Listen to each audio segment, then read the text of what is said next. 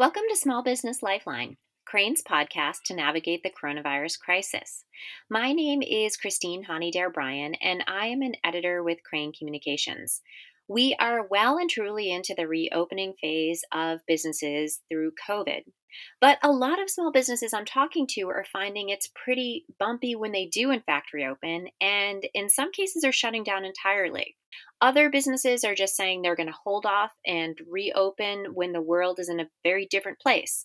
Today, I'm going to take 10 minutes of your time to weigh all of these options.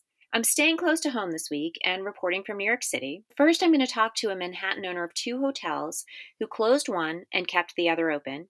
And then I'm going to talk to a restaurant owner who feeds a lot of Wall Street workers and people downtown. And he has shut his restaurants entirely for now.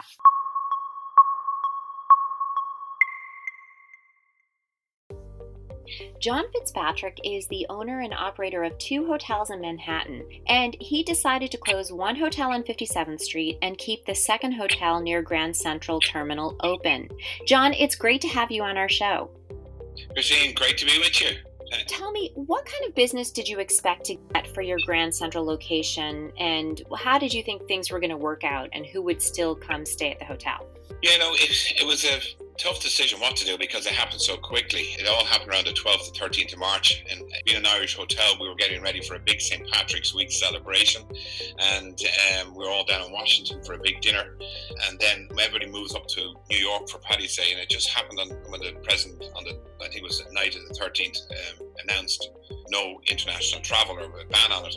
So everybody cancelled and we had to make a quick decision. There was no point having, I said, two hotels open, so I decided to close the Fitzpatrick Manhattan on 57th Street and leave our Grand Central Hotel on 44th Street open for a number of reasons. But we decided to stay open and, you know, being optimistic about it, said it's New York City, the population, there has to be people looking for rooms, but it didn't, it fell off. What did you learn about getting a PPP loan? Was that kind of the cure-all? Did that really help keep you going? You know, look, it was good to receive it, no doubt about it, but it really didn't fill the gap. I mean, it was too short. For instance, it was a 6-8 week period where you brought all your employees back, and you know 75% of the money, if you want to, you know, it could be a loan or it could be a grant depending on how you use it, but we brought all our employees back, but there was no business. So everybody was back, they were being paid, but there was no business coming in. Now we had to lay them off again, and as we get into stage 3 and further, when business we hope would come back a little bit, there's no program for us, where unlike every other country around the world, I mean, we have hotels in Ireland, my sister runs one, and the government there are, you know, extending the same type of program, and people are back at work, the government is helping subsidize their salaries, and they're beginning to get business. But, you know, we had to lay off everybody again, and it's not good for employees to, first of all, give them the news they got to be laid off, then you're bringing them back. And some of my employees were with me 29 years, and then you're saying I'm laying you off again, emotionally, mentally and everything. For people, it's not good to be brought in and brought out again. So that's where we are at the moment, you know. For the location you have reopened, what exactly are you doing to survive and kind of keep yourself going?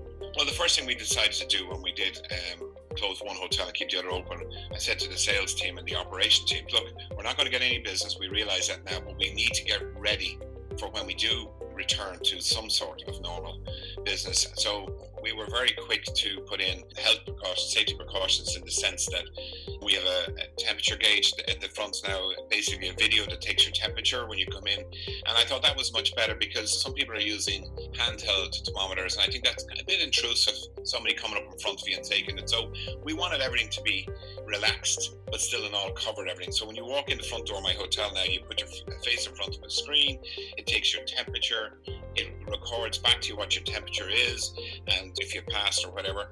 Everybody has a temperature check before they come in, guests, employees, and especially our employees. We've got to make sure our employees are safe, and we had to have safety protocols put in. The hotel is meant to be a place where people come to relax and enjoy and, you know, experience a different experience. So we didn't want to make it too formal, but we still had to put in the safety precautions. All our employees are wearing masks. We ask all our guests to wear masks when they're moving in public areas.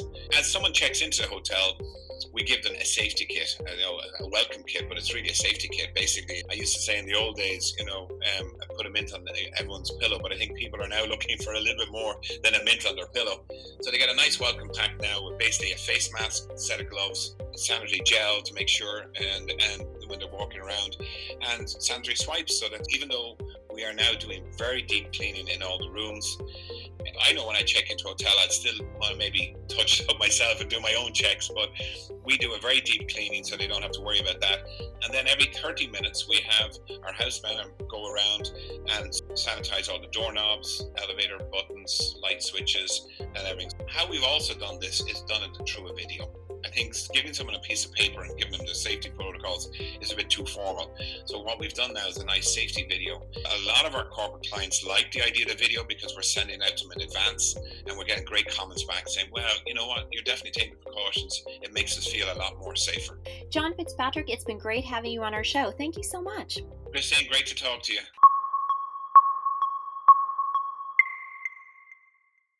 Jason O'Brien owns 2 restaurants in Lower Manhattan, is scheduled to open a 3rd across the river in Jersey City, and was scheduled to open a 4th later this year in Chevy Chase, Maryland.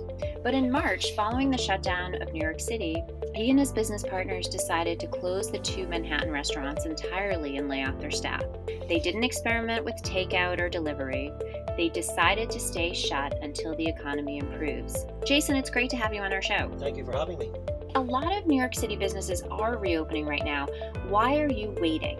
I guess myself and my business partners sat down and discussed the fact that a normal July and August for us is on a good year break even, and a lot of years we don't even break even, so we save in the winter to get through the summer. Our choice was to make the decision to sort of stay closed, weather the storm through the summer, because we just knew there was going to be no business.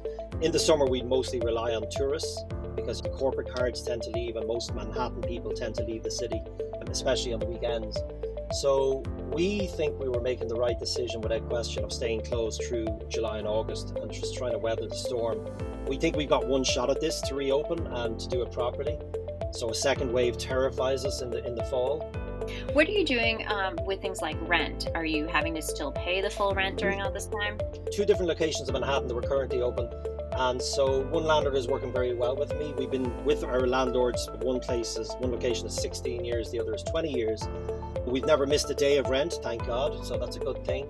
And you'd like to think that comes back. One landlord has been excellent with us, and the other landlord has worked with us. I really think at the end of the day, for any restaurant to survive what the new normal is going to be if we ever get there, the landlords are essentially going to have to become partners of restaurants. There's just no choice. I'm in a group of 20 different restaurateurs in Manhattan, bar owners and restaurateurs.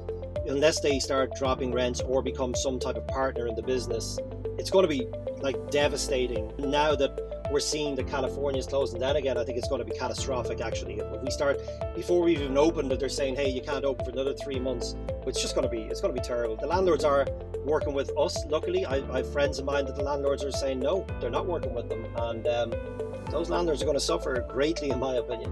What are your biggest concerns about reopening if you were to reopen now?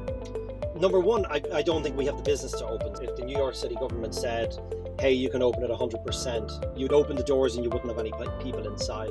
What I noticed over the last 3 or 4 weeks in Manhattan, with a lot of the bars are open, is the demographic. I'm 43 years old.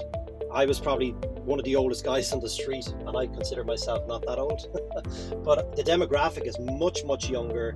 And young people, I hate to say it, are just not wearing masks. I don't think that's going to help our situation and getting open anytime soon in a responsible way. So what calendar do you use as your guide in terms of reopening? Well, I set it into 2 stages with my business partners. One was making it to September, knowing that the summer is already quiet, which we've achieved with our landlords and with responsibilities that we have, trying to run a business that has zero income anymore. And then our second goal is to make it to January, and I hate to say it, but these goals are actually starting to get pushed out further now. But I know I've made it to September no matter what. But when I open, and this is when I think we'll see, restaurants drop like flies, to be honest with you. Once we open, if we don't have the business and once we get through our PPP loan, You're just going to see restaurants going, wow, there's nothing we can do here unless the landlord takes no rent or takes a dismal amount based on sales. We have no chance of survival, and that's my real fear. Again, we have a two-step process for us, and I hope our process works, and I hope other people's processes work for them. But our process is, if we can make it till January, then at that point we will hopefully see some type of business come back to. I'm a glass half full person, I always have been, and I'm going to give it my best shot, but I'm not sure how it's going to survive, because I just don't see, if we get this second wave, wow, I'll cross that bridge when we get to it. Jason O'Brien, it's been great having you on our show. Thank you so much. Excellent. And listen, thank you for giving us a voice, and then hopefully I spoke for a lot of the industry in some shape or form. Thanks for listening to Small Business Lifeline. This has been Christine Hani Dare Bryan with Crane Communications. Please subscribe to us on your favorite podcast networks. And if you have story tips, please email me at crainsnewyork.com. We will be coming to you each week with more tips on how to survive the coronavirus crisis. Have a great week.